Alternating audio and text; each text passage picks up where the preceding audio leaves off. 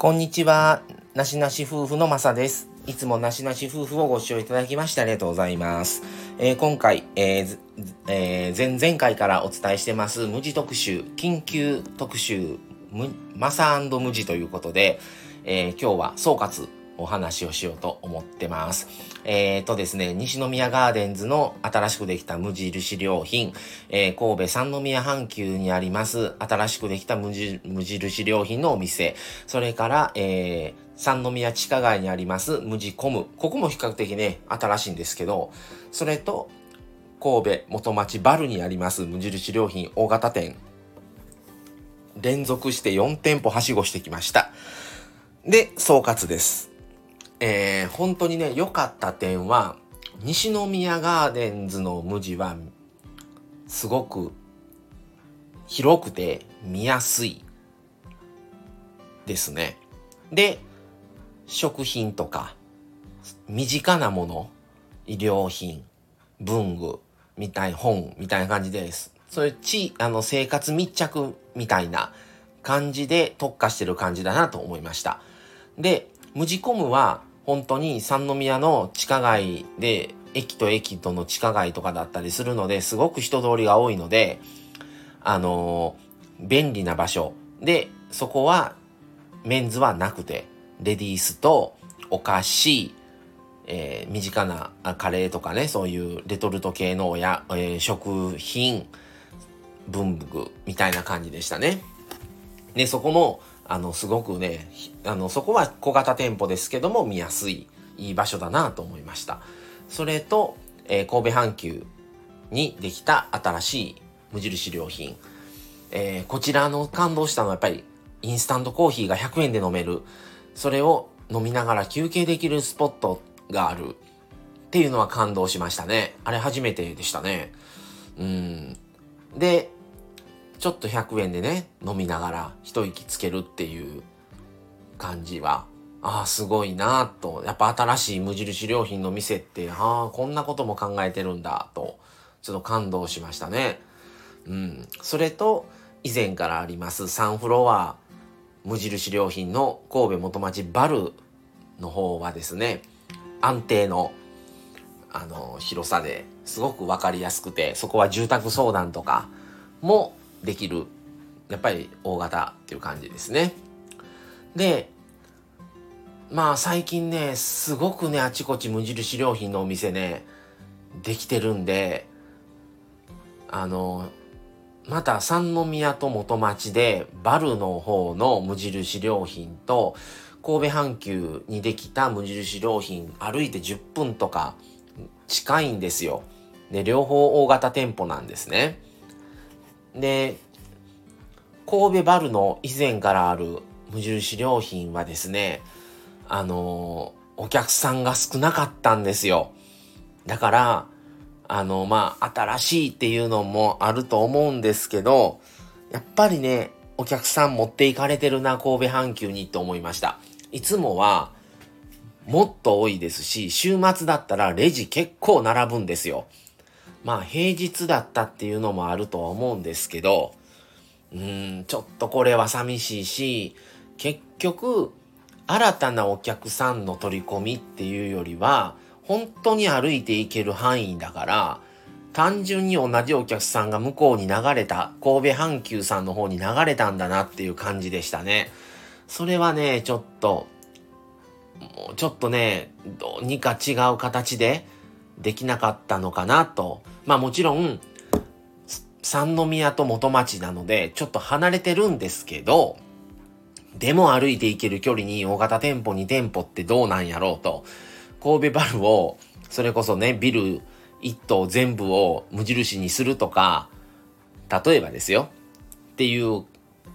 のとか、それこそまた別のところにビルごと構えて、とかの方がインパクトあったんじゃないのみたいなね、思ったりはしてます、勝手に。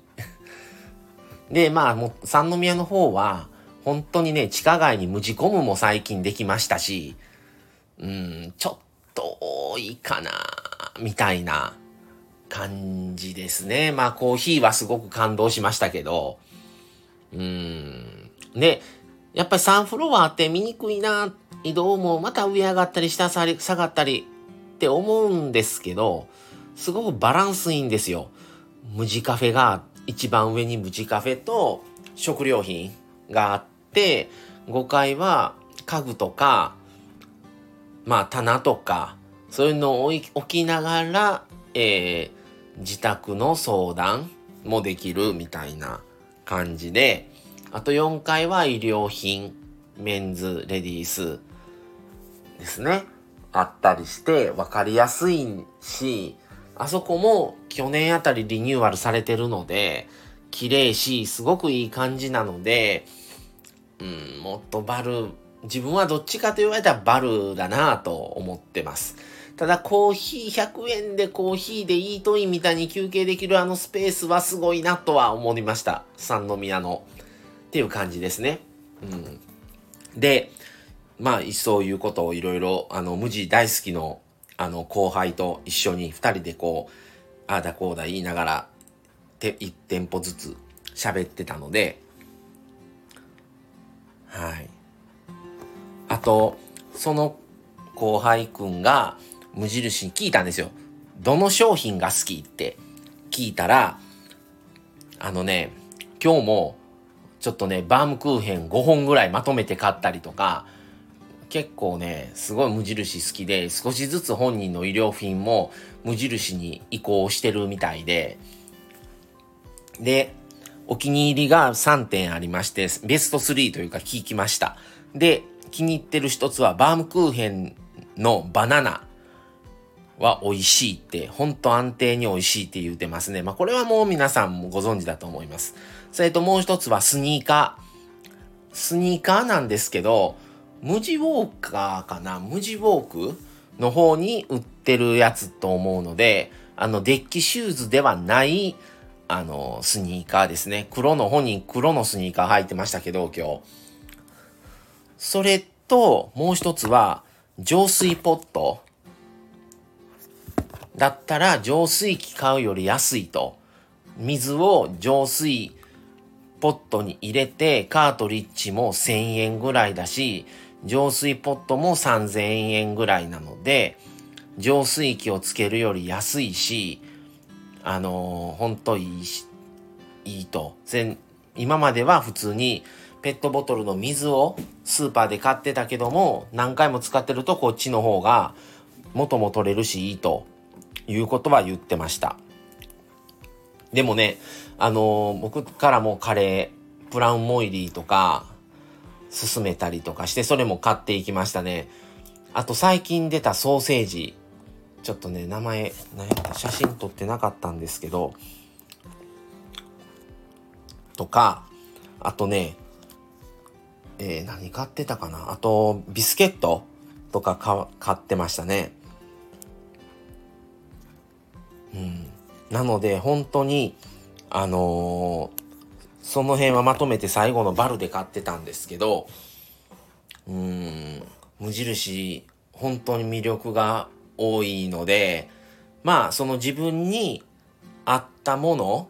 っていう見定めはしないといけないと思いますし、何でもそうだと思うんですけど、やっぱり不得意分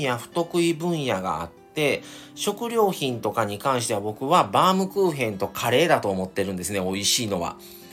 あとはまだ食べたことももちろんないですけど、まあ許容範囲というか、まあ普通のよそでも別にあえてここでっていうことじゃしなくてもいいかなっていう感じです。でカレーはただ美味しい、バームクーヘンも美味しいよく言われてるんですよ。ただその値段との兼ね合いがあるんですね。なので正直いいお値段なんですよ。だから美味しくて当然やろっていうところもあるので、やっぱり100円のカレーと350円のカレー比べて350円のカレーが美味しいに決まってるんですよ。でもそこを比べちゃうと100円のカレーがかわいそうですし、もう全然もう比べようがないので、金額が一緒であったら比べれますけど、もうかけれてるコストとかも違うので何とも言えないですけども、でもカレーは美味しいと思いますね、相対的に。合う合わないとかね、好みの問題もありますけど、あとバームクーヘンも結構どれでも基本美味しいなとはすごく思います。はい、あとまあ本当に今回三宮で初めて見つけたコーヒーサーバー100円のは美味しかったですね。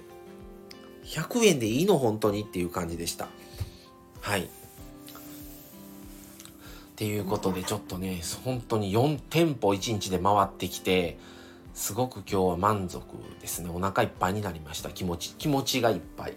ていうことで本当に楽しめました。また無印今後もね紹介していけたらと思います。皆さんぜひねよかったら行ける範囲にある方は一度また訪れてみてはどうでしょうか。はいってことで、今回のまあ感想は以上かなっていう風に思います。またねいろいろね他の土地でもね、広島に大型店舗生活全部店広島ができたりとか、東京にはね無地ホテルがあったり、無地全部店が東京有明にあったり、あちこちに無印あります。で店長の采配っていうことも聞いたことがあって、置いてる商品に関してはだから大きい店であっても小さい店でないだけではなくて、こっちの A 店舗ではあっても B 店舗には置いてないとか、本当にその店によって置いてるものが違うかったりする内容もあるので、まあ理想は本当にいろいろ回りたいのは理想ですけども、まあねやっぱ行ける範囲って限られてますし、その中で全部がいいっていうのもよりも、自分にとってこのたくさんの商品の中から何が自分に合うのかなというのをこう見定めるっていうのもすごく大事なんじゃないのかなっていう、その中で何が自分にとって必要なのか、自分に合うのはどの商品なのかっていうのも見定めて購入をしていただけたらと思います。はい。それでは、またね、また無地カフェとか、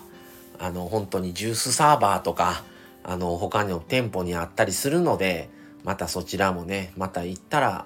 ラジオ放送でさせてもらおうかなと思います。はい。それでは今日はこの辺で失礼します。はい。皆さんご視聴ありがとうございました。また次回をお楽しみに。それでは失礼します。さよなら。